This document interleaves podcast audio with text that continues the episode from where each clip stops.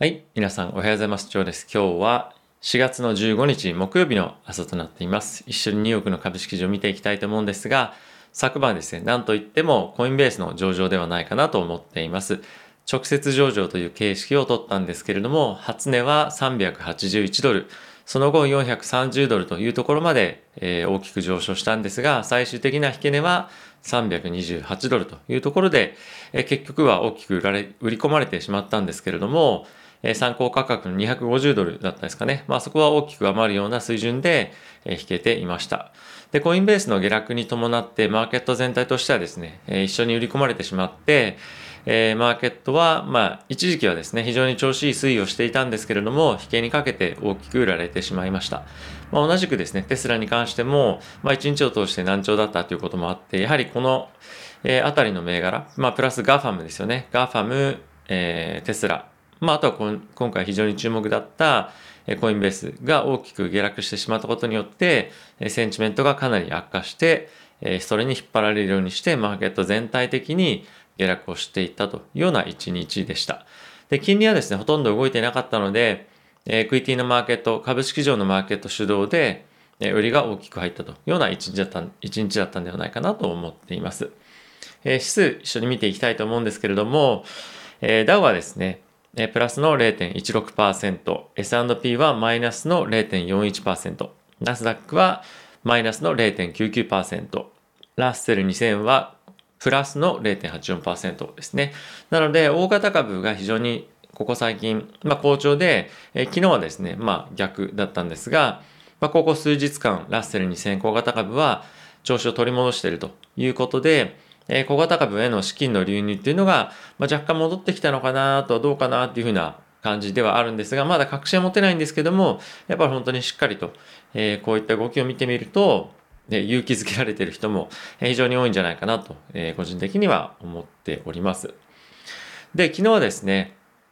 え、セクター別で言うと、まあ、原油がですね、4%以上下落、え上昇していたこともあって、エネルギー関係は少し強かったんですが、まあ、それ以外に、まあ、関しては、まあ、そこまで強かったというところは、まあ、なかったのかなと。まあ、あえて言うなら、金融機関でですね、え昨日決算が出てきて、非常にいい数値だったこともあって、まあ、こういったところは買われてはいましたけれども、あとはですね、若干ネガティブなフローに関しても動きが多かったんじゃないかなと思っています。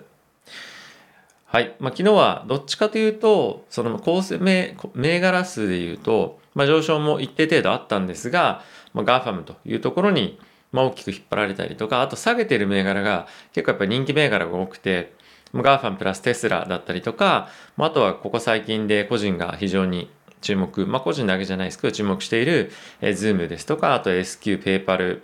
NVIDIA、えー、Shopify とかですね。でやっぱりこの、まあ、SQ とか、まあ、スクエアとか PayPal とかですね、こうやって下落してるのは、まあ、コインベースが下落していったというところもまあ大きくはあると思いますので、えこの傾向が今後も続くかどうかっていうのは、まあ、コインベースが今後引っ張っていくようになるのかっていうのはちょっとわからないですが、えこういった値動きの関連性っていうのは今後も、ね、注目をしていきたいなと思っています。一緒にニュース見ていきたいと思うんですが、まあ、先ほどのコインベースありましたけれども、え最終的な、え時価総額に関しては企画化ベースで860億ドルというようなえー、レベル感なんですけれども、まあ、これはですね、えー、ニューヨーク証券取引所を、まあ、傘下に入れている、えー、ICE というところがあるんですけれども、そこだったりとかナスダックを、まあ、上回る水準というふうになっていて、かなりこんなの大きくて大丈夫かなじゃないですけど、あの、驚きのサイズ感かなと思っています。あとはですね、一日、まあ、通して非常に注目の発言があったんですが、やはり FRB の議長パウエルさんからのコメントが非常に注目を集めていたかなと思っています。で昨日はですね、今後、利上げをするのであれば、かなり前から、えー、債券買い入れプログラムの縮小ですとか、まあそういったところを行っていきますよとい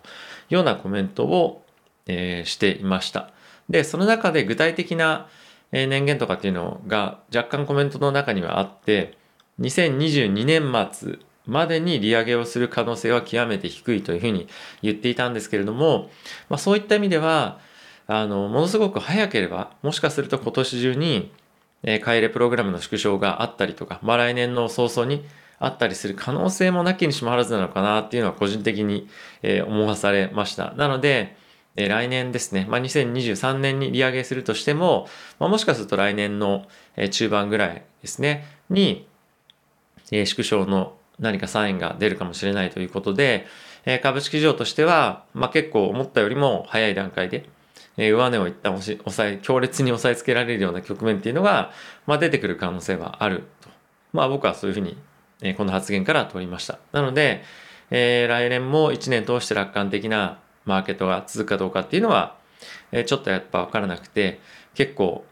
まあ、ジャンピーというか、あの、上げ下げが、ボラティティが激しく出るような相場に、えー、なっていく可能性があるんじゃないかなと思っています。まあ、とはですね、主要な大きなリスクというのは、やはりコロナというふうにも明言をしていまして、今後もですね、アメリカ国内だけではなくて、世界中のコロナの動向っていうのを注目していきたいなと思っています。はい。えー、次はですね、モデモデルナなんですけれども、えー、今後はですね、増産、ワクチンの増産というのはもちろんしてはいくんですが、えー、今後数ヶ月での大幅な増産は非常に、まあ、難しいですよというようなコメントは出ていました。ただし、今2022年までに、増産量っていうのは今後大幅に拡大していくというところもあって、ワクチンの世界的な接種が進む、まあ、可能性というか、進んでいくのかなと思っているんですが、まあ、やはりこういった話を見てみると、えー、他のワクチンメーカーが遅れている中、モデルナに関しては、かなり先行していろいろ手を打っているということもあって、株価もですね、非常に堅調に推移をしているというので、今後もですね、こういったあたりは、前向きなニュースが大きく出てきやすいような銘柄かなと個人的には思っています。僕もこういった、え、ところのあたりはですね、まあ、ちょっと積み増しだったりとかっていうのは、え、ポジション持ってればしていこう、していってもいいのかなと思いますし、僕自身もワクチン関連の株は持ってるので、え、そういったことも検討していこうかなと思っています。あとはですね、え、ジョンソンドジョンソンなんですけれども、えー、これですね、イタリアですとか、まあ、あとスウェーデン、デンマークでも接種を中止を、えー、していますし、まあ、実際にこのジョンソンジョンソン自体が接種は一時停止してくださいというふうに、まあ、コメントをしていることもあって、えー、非常にヨーロッパの方ではま不安が今高まっているかなと思います。一方、フランスなんですけれども、え、20万回分のワクチンはすでに受け取っていて、これはま配布及び接種を進めますというようなコメントは出ていました。え今後近いうちにですね、この決戦に関しての情報はいろいろ出すということは言っていますし、あとはですね、え EU の方のえ欧州医薬品庁というのがあるんですが、まあ、そこがしっかりと精査をでデータを精査してえ何かしらのコメントをま早い段階で出すというふうなコメントは出ていました。なので、まこれ非常にえー、ジョンソンジョンソンのワクチンが使えるかどうかっていうのはかなりマーケットに対しては大きなインパクトあると思うので、えー、注目を引き続きしていきたいなと思っています。はい。あとはですね、アメリカの方から、まあ、政府からのコメントなんですけれども、えー、中国に関しては、まあ、最大の脅威であるというようなコメントは出ていました。まあ、これどういった観点からかというと、まあ、もちろん経済ということもそうですし、またサイバーセキュリティの観点からもそうですし、まあ、やはり世界的な、えー、情勢から見て、まあ、中国の今いろいろとやっているようなことに関しては、まあ、そういう見方をしているとまあ、あとはですね、えー、中国の地域的な攻撃性っていうのはやはり、えー、コメントがあったんですが、まあ、これはどういうことかっていうと、まあ、ウイグルですとか、まあ、そういった今非常に注目されている人権関係の問題がですね、えーまあ、非常に、まあ、危険というか、えーまあ、注視すべきポイントに当たっているということで、今後もですね、アメリカ及び、まあ、ヨーロッパの方も一緒にですね、中国に対して厳しい姿勢を取っていくというのはこういったところからも見て取れるんではないかなと思っています。まあ、このような姿勢を継続ということで、まあ、今回の発言が特に何かさらにですね、あの波紋を呼ぶようなものではないんですけれども、えー、中国はやはりまだまだ厳しい環境に置かれ続けるんじゃないかなと思っています。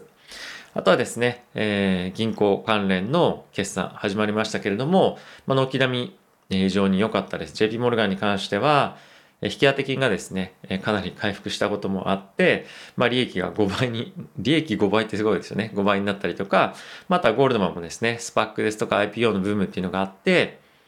アナリストの予想の株価よりもですね、まあ倍まではいかなかったんですが、まあそれに近いぐらいの利益水準っていうものを出していました。また大手で言うとフェル、ウェルスファーゴなんかの決算も出ていまして、これはこの2社ほどはですね、まあ、インプレッシブというか目覚ましいものではなかったものの、まあ、アナリストの予想を大きく上回るような水準で利益が出ていたということで、え銀行株、軒並み元気だったんじゃないかなと思っています。まあ、その JP モルガンはあの売り売られてはいたんですけれども、全体的に金融機関の銘柄は、え決算もあって非常に調子良かったんじゃないかなと思っています。えこれから決算いろいろと出てくるとは思うんですけれども、